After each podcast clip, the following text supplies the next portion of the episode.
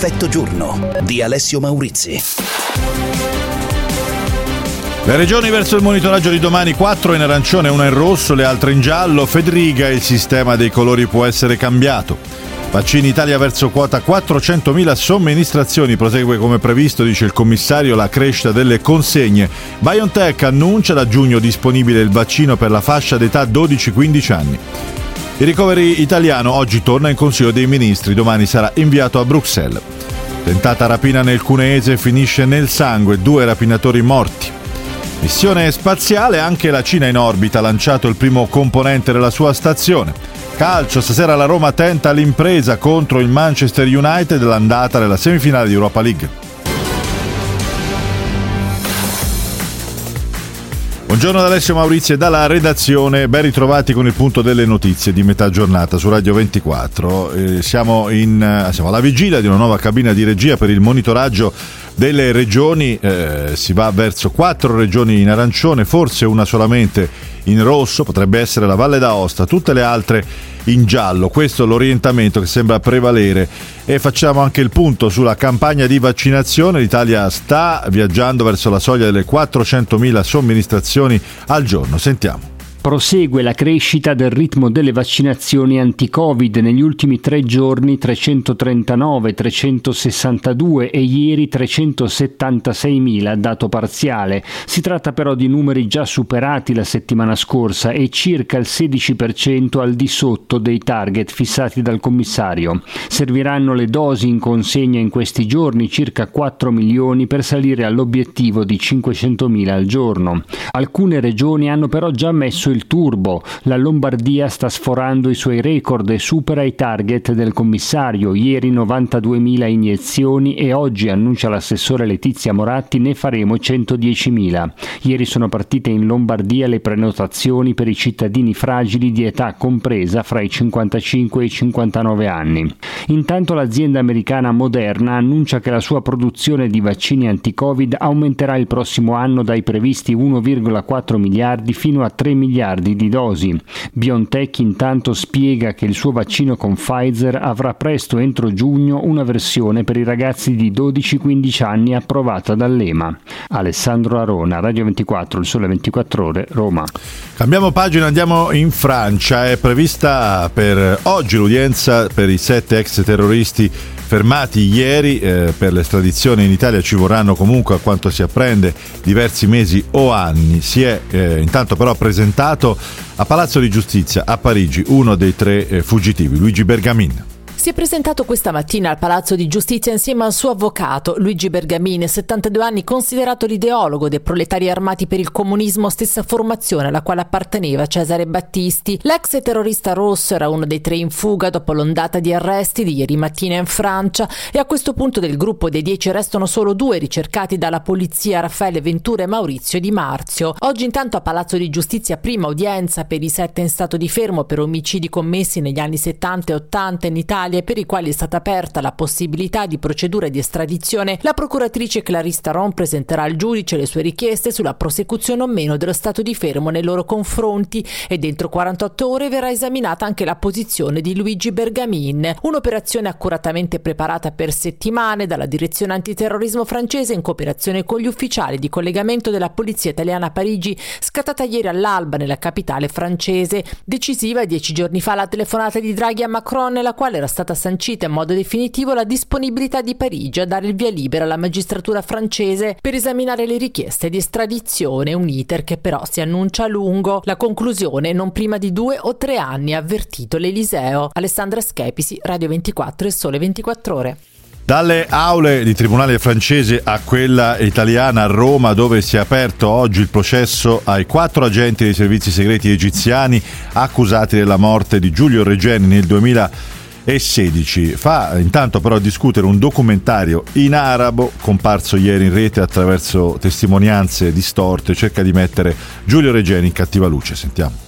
Il 20 gennaio scorso il rinvio a giudizio, oggi la prima udienza preliminare davanti al GUP di Roma per i 4007 egiziani sotto accusa per il sequestro, le torture e la morte di Giulio Regeni, il ricercatore friulano trovato senza vita tra Alessandria e il Cairo il 3 febbraio 2016. Di depistaggi sistematici ha sempre parlato la Procura di Roma, mentre proprio ieri su YouTube è comparso un documentario in lingua araba con sottotitoli in italiano costruito per fare emergere emergere la figura di un ragazzo atterrato in Egitto con scopi eversivi, una spia dei fratelli musulmani, 50 minuti di narrazione e interviste anche agli ex ministri Elisabetta Trenta e Maurizio Gasparri. Sono due paesi che collaborano e che hanno una grande fiducia l'uno nell'altro. La magistratura italiana purtroppo ha molte cose da chiarire, non ci sono solo i misteri del Cairo e i misteri di Cambridge. Intervistata con inganno, dice Trenta, mentre parla di documentario vergognoso Erasmo Palazzotto, presidente della commissione parlamentare d'inchiesta sulla morte di Giulio Regeni. Livia Zancanera, Radio 24, Il Sole 24 Ore. E adesso allarghiamo la pagina dell'emergenza Covid a livello internazionale. La situazione resta molto pesante in India per contagi, vittime e condizioni degli ospedali. Diversi paesi si blindano eh, contro i collegamenti da e per l'India. Mentre gli Stati Uniti consigliano ai propri cittadini che si trovano in India di andarsene non appena sarà possibile farlo in sicurezza dopo l'ennesimo record Ade- di casi di coronavirus nel continente, l'Italia si blinda contro la variante indiana. Una nota sul sito dell'ambasciata degli Stati Uniti a New Delhi avverte che l'accesso a tutti i tipi di cure mediche è sempre più seriamente limitato in India a causa dell'aumento dei casi di Covid-19, sottolineando che si può approfittare delle opzioni di trasporto commerciale. E da noi, con una nuova ordinanza a firma del ministro della Salute Speranza, sono stati rafforzati i controlli e misure di isolamento per i passeggeri in arrivo dall'India e dal Bangladesh e isolamento anche per i residenti già autorizzati al rientro. Ed è terminato con un 9% di positivi lo screening dei passeggeri del volo proveniente dall'India, con a bordo 213 persone e 10 componenti dell'equipaggio, atterrato ieri sera all'aeroporto di Fiumicino, dove sono stati eseguiti subito i tamponi antigenici nelle postazioni sanitarie e sanificati 350 bagagli, indirizzando poi i passeggeri alla cittadella militare della Cecchignola e in un Covid hotel per la quarantena ed è corsa agli aiuti in prima linea da Stati Uniti e Unione Europea. Anna Marino, Radio 24, solo 24 ore. È un aggiornamento per quanto riguarda la questione della vaccinazione, ne parlavamo prima a proposito della fascia 12-15 anni, se non cambia la situazione, un aggiornamento di pochi secondi fa, eh, se non succede qualcosa di atipico ci saranno le autorizzazioni, i bambini sopra i 12 anni potranno essere vaccinati al più tardi nelle ferie estive in Germania, è questo quello che ha detto poco fa il ministro della salute tedesco Jens Spahn. Adesso torniamo a occuparci del recovery plan italiano perché dopo il via libera del Parlamento oggi c'è un nuovo passaggio in Consiglio dei Ministri prima dell'invio del nostro piano di ripresa e resilienza domani a Bruxelles. Il Piano Nazionale di Ripresa e Resilienza è alle ultime battute. Dopo l'ok del Parlamento, il Consiglio dei Ministri si accinge a dare il via libera definitivo al piano da oltre 191 miliardi da inviare a Bruxelles entro domani. Il governo approverà anche l'istituzione del fondo complementare al Piano di Ripresa e Resilienza per realizzare progetti che non possono rientrare nel Recovery Plan. A Bruxelles intanto è tutto pronto per l'esame dei piani nazionali inviati dagli Stati membri. Una task force di oltre 100 persone valuterà i Recovery Plan. Portogallo, Germania e Grecia hanno già consegnato i loro piani nazionali nazionali, Francia e Italia, invieranno i recovery plan nelle prossime ore, anche se la scadenza del 30 aprile fissato dalla Commissione europea non è vincolante. La presidenza portoghese metterà in calendario l'approvazione dei primi piani all'Ecofin del 18 giugno, annuncia il premier portoghese Antonio Costa, presidente di turno dell'Unione. Siamo anche pronti, dice Costa, a convocare un Ecofin straordinario l'ultima settimana di giugno per approvare la seconda ondata dei piani. Non possiamo perdere altro tempo, sottolinea il premier portoghese, dobbiamo rilanciare la ripresa. Teresa Trillò, Radio 24, il Sole 24 Ore, Roma. La cronaca adesso è stato fermato il complice dei due banditi uccisi ieri sera da un gioielliere di Grinzane Cavour nel Cuneese durante un tentativo di rapina. Sentiamo.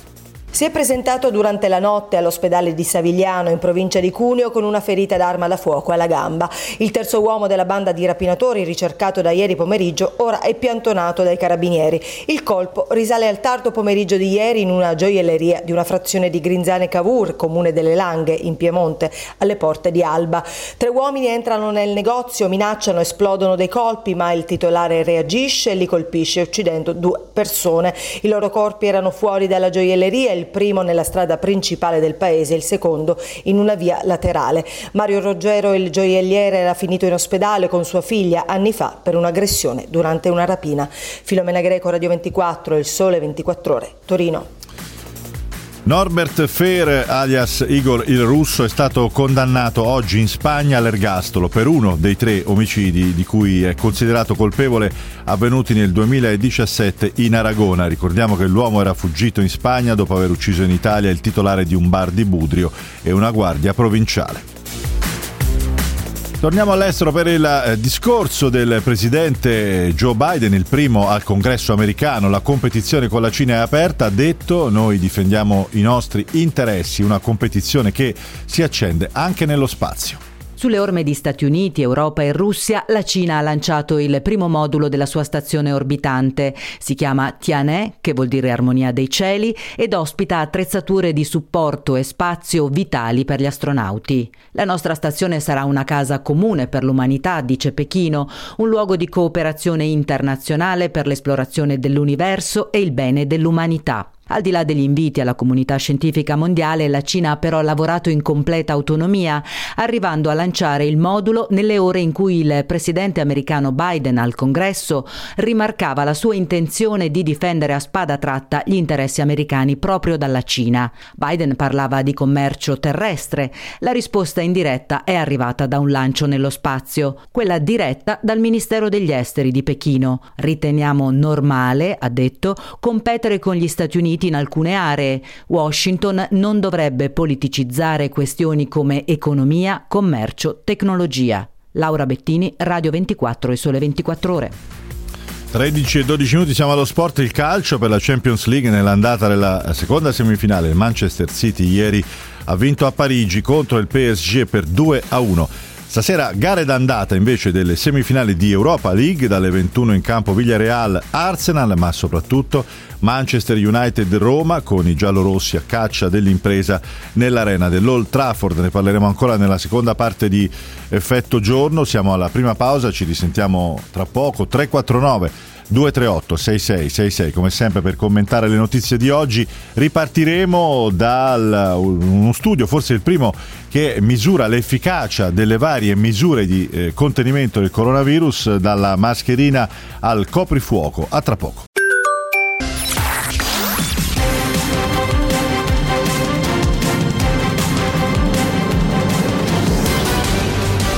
Effetto giorno. Ecco le notizie di oggi, regioni verso il monitoraggio di domani, 4 in arancione, una in rosso, le altre in giallo, vaccini verso quota 400.000 somministrazioni.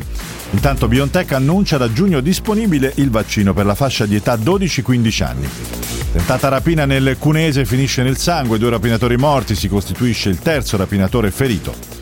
Pomodori toscani dopo il sequestro della Petti per l'accusa di frode commerciale in bilico i dipendenti dello stabilimento livornese.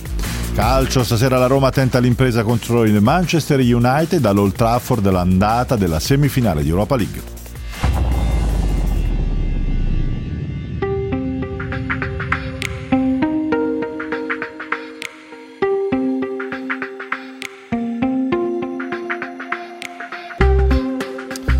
13 e 16 minuti, ben ritrovati in diretta con Effetto Giorno, cari ascoltatori. Eh, ripartiamo dall'efficacia, eh, misurata da uno studio, delle misure di contrasto al coronavirus. Quale effetto hanno avuto nel contenimento della circolazione del virus?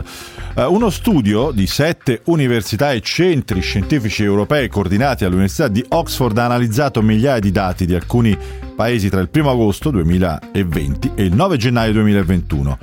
Per Italia, Germania, Inghilterra, Austria, Repubblica Ceca, Olanda e Svizzera sono stati considerati le date di inizio delle misure, calcolato il tempo di latenza sulla diffusione del contagio, è stato misurato l'indice RT conseguente, giungendo a una misurazione del peso di ciascuna restrizione sulla discesa della diffusione del virus. La chiusura dei negozi pesa da sola per il 35%, il divieto di incontrare persone al di fuori della propria famiglia pesa per il 26%. Ecco, queste due misure insieme sono già in grado di abbattere la diffusione del contagio del 60%.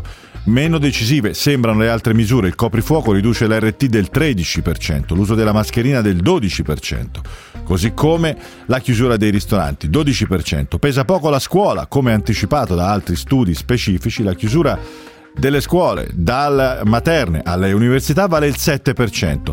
Solo il 3% valgono la chiusura dei luoghi culturali come i cinema, i musei e i teatri. Ne parliamo con Carlo Lavecchia, ordinario di epidemiologia alla Statale di Milano. Buongiorno, ben ritrovato. Buongiorno a lei, buongiorno a tutti.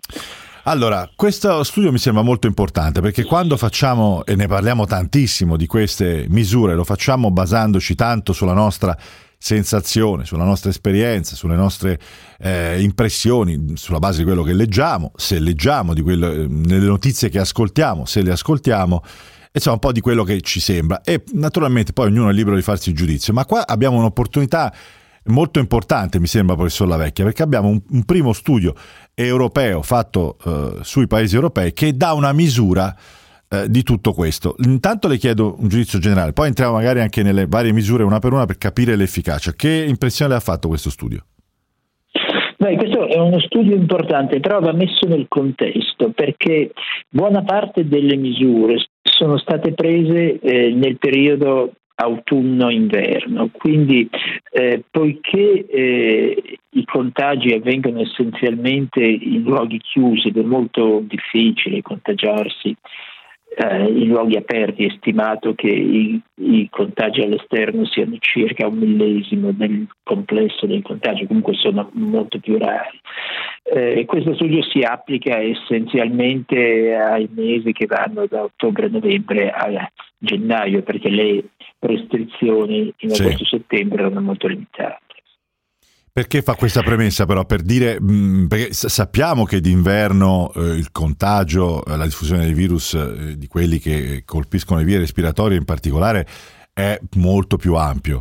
Ehm, quindi la misurazione di queste mh, mm, misure di restrizione nel periodo invernale toglie qualcosa secondo lei a questo studio o no? Non ho capito questo aspetto. Beh, andrebbero rifatte eh, sulla base di un anno estivo. Mm oppure nel periodo estivo, eh, perché noi adesso eh, ci stiamo affacciando alle In prospettiva ossia... capisco, però se mi scusi se, se preciso questa, se le chiedo di precisare questa cosa, se mi sbaglio, se la, il contagio è molto più forte a, in inverno nei luoghi chiusi che non all'esterno, avere monitorato l'efficacia delle misure in un periodo dove la diffusione del virus è maggiore ha comunque un valore, è importante.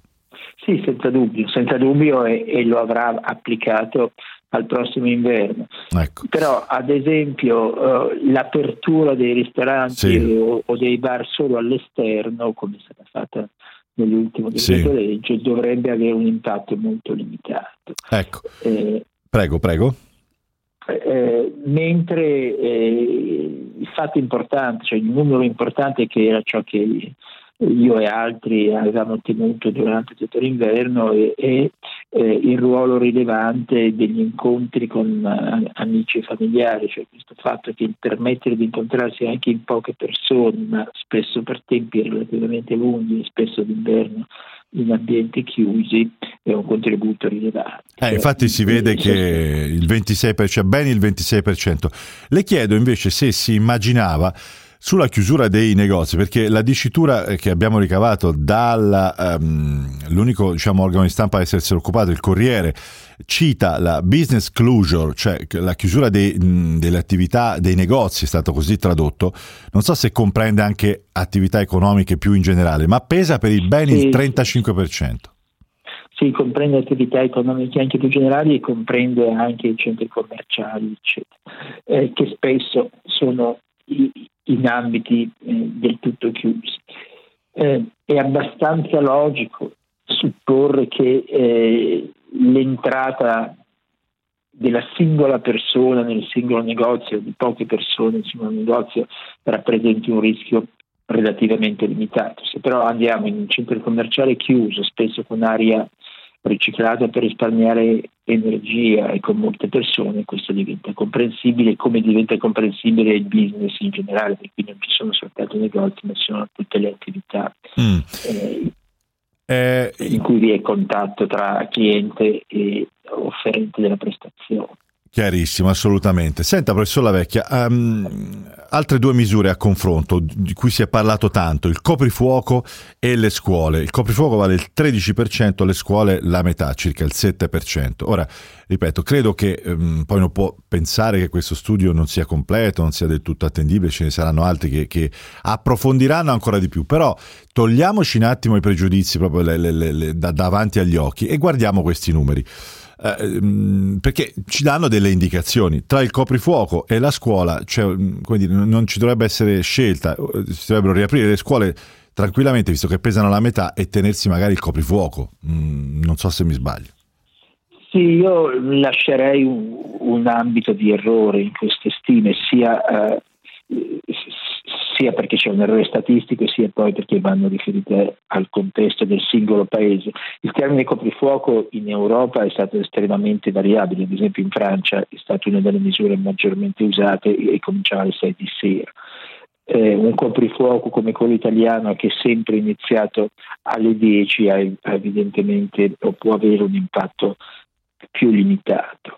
Eh, comunque il messaggio è che eh, queste due misure hanno un impatto importante perché sai, il 10% non è poco, il 10% vuol dire eh, tra l'aumento o la diminuzione del, del, numero dei casi, perché quasi sempre noi siamo stati non lontanissimi da uno, il nostro RT è oscillato tra 0,7 e 0,8 e massimo sì. 1,3, 1,4, quindi stiamo parlando di, di qualcosa di importante eh, in termini relativi. Eh, senza dubbio eh, le scuole sono un ambito controllato per cui che dentro la scuola il rischio sia limitato eh, è qualcosa che sappiamo. Il problema della scuola è l'esterno, cioè il fatto che uscendo per andare a scuola ci sono mezzi pubblici, ci sono poi... Tutti gli aspetti collaterali, certo, questo anche è vero, è stato, è stato detto. Senta, professor Lavecchia, un'altra cosa, un'ultima cosa voglio chiedere, relativamente alle mascherine. Eh, peserebbero per il 12% come misura in grado di, mh, mm, di contenere la diffusione del virus su, come ricaduta sull'RT. Um, però se scorporiamo la parte diciamo, di uso di mascherina all'aperto, eh, immagino che possa diciamo, avere un impatto eh, forse inferiore a, alla metà, un po' per quello che dicevamo prima sull'aperto, un po' per i tempi che si usa metà all'interno, metà all'esterno. Perché, per esempio, in Germania la mascherina all'aperto non è stata molto eh, indicata, utilizzata, in Italia invece sì, si teme un liberi tutti, no? eliminando l'obbligo di mascherina all'aperto, ma rovesciando un po' l'ottica, le chiedo, non sarebbe eh, forse diciamo utile dare un messaggio. All'aperto il, la diffusione del virus è più bassa per cui anche d'inverno stare all'aperto fa bene comunque respirare l'aria e può diventare anche un'occasione se si è ben distanziati per stare senza mascherina. Eh, mi sembra che invece questo non sia mai stato detto nonostante in questo caso l'evidenza ci dice che potrebbe essere così sì, ma c'è un impatto psicologico, cioè il fatto di avere la mascherina ricorda che bisogna stare attenti e quindi si rispetta anche un qualche distanziamento e così via. Il tipico esempio nei luoghi di lavoro dove eh, tutto è stato messo in sicurezza, poi la maggior parte dei lavoratori che sono contagiati sono contagiati al paro immenso, in parte perché lì eh, non, non, si teneva la mascherina, in parte perché rilassandosi si tende a stare più vicini. Quindi è vero che la mascherina è importante all'interno e ha un impatto minore come tutto all'esterno, però può avere questo impatto psicologico che in situazioni difficili come le quali siamo stati per lunghi mesi eh, aveva un effetto comunque non, non, trascurabile. Certo, questo è vero. Io intanto la ringrazio, professor La Vecchia, per essere stato con noi. È vero che eh, tutte queste percentuali presa una per uno possono sembrare insignificanti, poi chiaramente eh, vanno sommate tutte perché nell'arco di una giornata sono comportamenti che ci sono tutti, quindi poi eh, insomma alla fine tutto ha un peso, però il peso è quello che abbiamo descritto, potete trovare i dati in rete di questa ricerca che ripeto è molto interessante, aiuta sicuramente credo ad aprirci un po' gli occhi al di là di quello che ognuno di noi pensa sulla mascherina, sul coprifuoco, sul, sulle scuole, sui negozi, ognuno ha un suo capo espiatorio, però questa è una ricerca che oggettivamente mette in fila tutte queste cose. Adesso invece eh, è con noi la eh, assessore all'agroalimentare della Regione Toscana, nonché vicepresidente, eh, Stefania Saccardi, buongiorno, benvenuta. Buongiorno, buongiorno a voi agli ascoltatori. Perché vogliamo eh, riaprire diciamo, un po' di attenzione, un faro su questa notizia che è arrivata ieri, il sequestro di 4.000, eh, poco di più, tonnellate di pomodoro con dicitura pomodoro italiano, invece la provenienza secondo gli inquirenti era extra italiana, si tratterebbe di una possibile frode commerciale eh, accade in Toscana, a volte mm, siamo abituati a sentire notizie di questo genere in altre zone d'Italia, ci sembra forse più naturale, ma invece accade anche in Toscana. Ha gli stabilimenti petti, ora l'azienda è in stallo. Ehm, perché anche per i dipendenti diciamo, la situazione è un po' a rischio visto questo diciamo, blocco delle attività. Ehm, la Confagricoltura dice che mm, se questa notizia fosse confermata sarebbe un comportamento grave da stigmatizzare, ma riapre un po' il discorso sulla filiera del pomodoro. Assessore, perché ci ritroviamo sempre su questo tema del fatto che il pomodoro non viene valorizzato abbastanza, che quindi poi le aziende sono, tra virgolette, spinte a fare queste frodi, e però poi questo non va bene per il consumatore?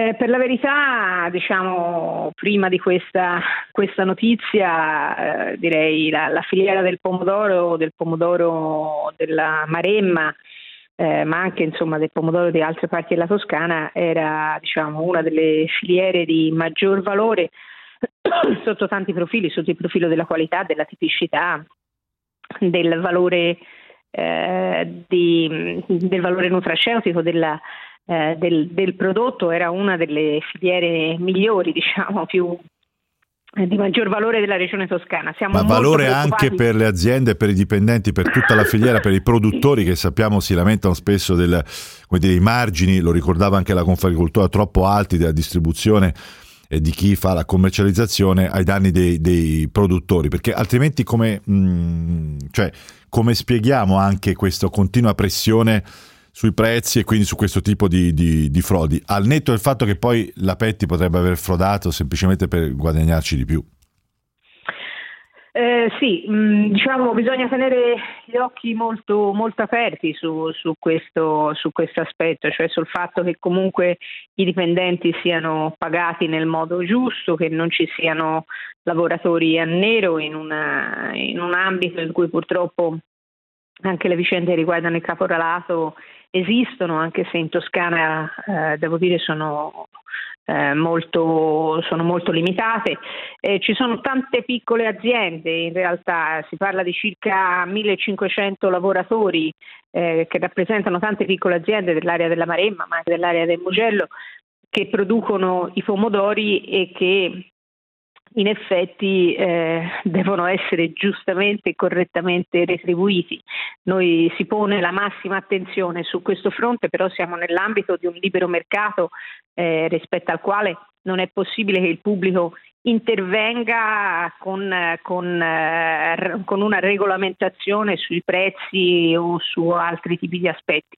Noi possiamo solo verificare sì, che sì. le condizioni di lavoro siano corrette, che, che ci sia il massimo del rispetto della qualità, delle, della correttezza delle mm, filiere produttive, ma più di questo mm. se, diventa complicato. Senta, le chiederei in chiusura in pochi secondi se ehm, ci sa dire quali sono le, le, prospettive per i lavoratori della PET in questa particolare circostanza.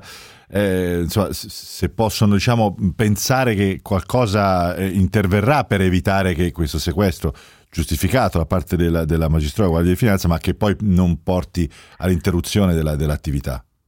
Guardi, noi abbiamo un tavolo e ci sentiamo costantemente con il sindaco, con le organizzazioni sindacali che naturalmente sono molto attenti a quello che sta succedendo, con i produttori proprio perché in questo periodo si dovrebbero, si dovrebbero realizzare proprio la piantumazione mm. del, del pomodoro che poi dovrebbe dar luogo alla, alla produzione del, del frutto.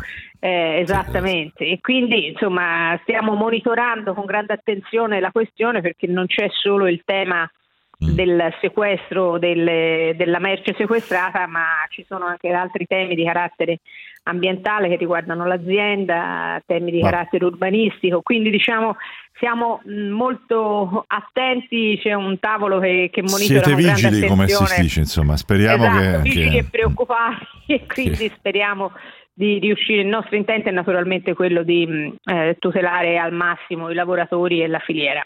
Grazie Stefania Saccardi, grazie per essere stata con noi. Staremo a vedere, speriamo che si riescano a tutelare i lavoratori che sono gli ultimi a dover pagare per questa situazione. E poi anche mm, si boh, eh, riapra per l'ennesima volta un discorso su questa benedetta filiera del pomodoro. 1332 349 238 6666 torniamo tra poco. Si è aperta un'inchiesta della procura di Padova sui test rapidi. Cercheremo di capirne qualcosa di più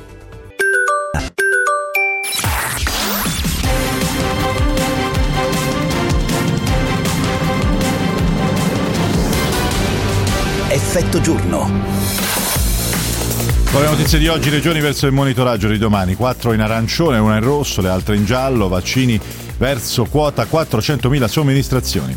Intanto BioNTech annuncia da giugno disponibile il vaccino per la fascia di età 12-15 anni. Il recovery plan italiano oggi torna in Consiglio dei Ministri, domani sarà inviato a Bruxelles. Missione spaziale, anche la Cina in orbita ha lanciato il primo componente della sua stazione. Test rapidi, la Procura di Padova apre un'inchiesta. Quanto sono efficaci e quando usarli? Ne, passiamo, ne parliamo tra poco con il presidente dei microbiologi italiani, Pierangelo Clerici. Calcio, stasera la Roma tenta l'impresa contro il Manchester United nell'andata della semifinale di Europa League.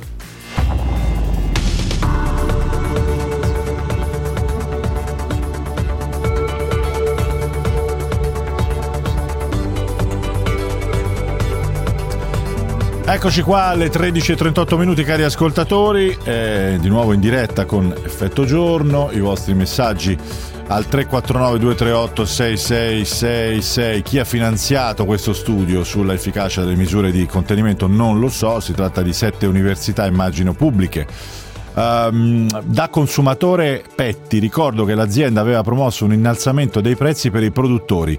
Sarei molto deluso, scrive questo ascoltatore Michele da a proposito della possibile frode commerciale sui prodotti eh, non dicevo, di origine italiana per quanto riguarda i pomodori di questa, di questa, azienda di cui abbiamo parlato prima. Andiamo con eh, il commento di oggi di Alberto Orioli. Il punto di Alberto Orioli. Il piano di Joe Biden sugli aiuti per le famiglie vale 1.800 miliardi di dollari ed è uno stimolo al mondo intero per ripensare il welfare, senza perdere quella connotazione di civiltà che ha da sempre lo Stato sociale, soprattutto per l'Europa. La Casa Bianca ha deciso di aumentare le tasse sui redditi che superino i 400 mila dollari annui, dal 37 al 39,6% e sono l'1% dei contribuenti. Da sola però questa misura vale 1.500 miliardi in 10 anni.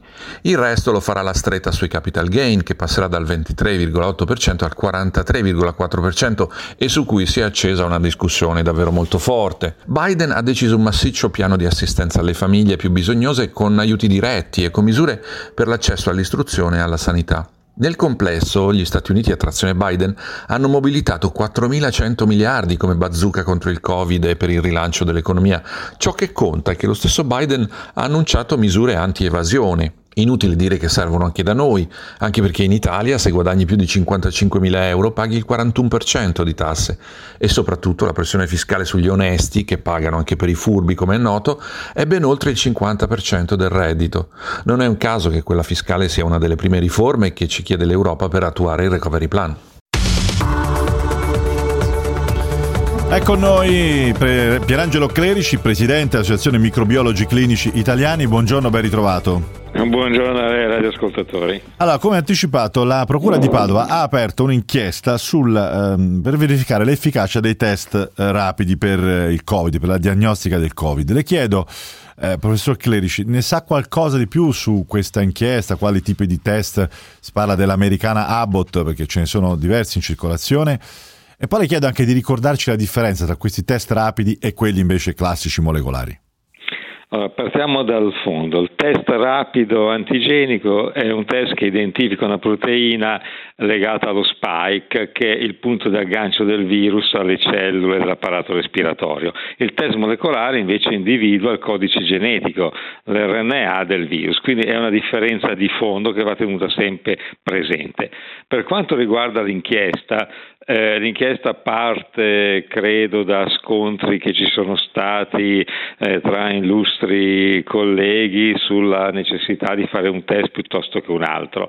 E sicuramente quando sono partiti test rapidi antigenici, e stiamo parlando di eh, primavera 2020, la sensibilità di questi test non era eccezionale, sono andati migliorando col tempo ed oggi hanno delle performance eccezionali. Poi credo che una parte del, dell'inchiesta non riguardi tanto l'efficacia di questi test, ma come siano stati acquisiti. Mm. Ma lì è un problema Perché di acquisizione di gare, siamo in regime d'emergenza, si possono saltare ci delle sono procedure. ci sono stati dei problemi. Per, per quanto riguarda il tema proprio dell'efficacia, lei faceva riferimento, credo, alla mh, mm, questione che era stata sollevata dal professor Crisanti, che aveva fatto una verifica di questi test, così disse lui, citando anche poi dei dati e documenti, con, eh, in raffronto con i molecolari, cioè test accoppiati, e aveva verificato che c'era un 30% di, di falsi, diciamo di errori, che sarebbe stato alta come percentuale di errore. Allora, certo, bisogna ricordare sempre però che chiunque fa sì. questi lavori come professor sì. Crisanti può trovare altre 100 persone che fanno altri lavori che possono smentirlo, perché se c'è una, eh, una, connotazione tipica del, di questa scienza è proprio che come viene costruito il lavoro poi si possono ottenere dei risultati e questo lo sappiamo bene.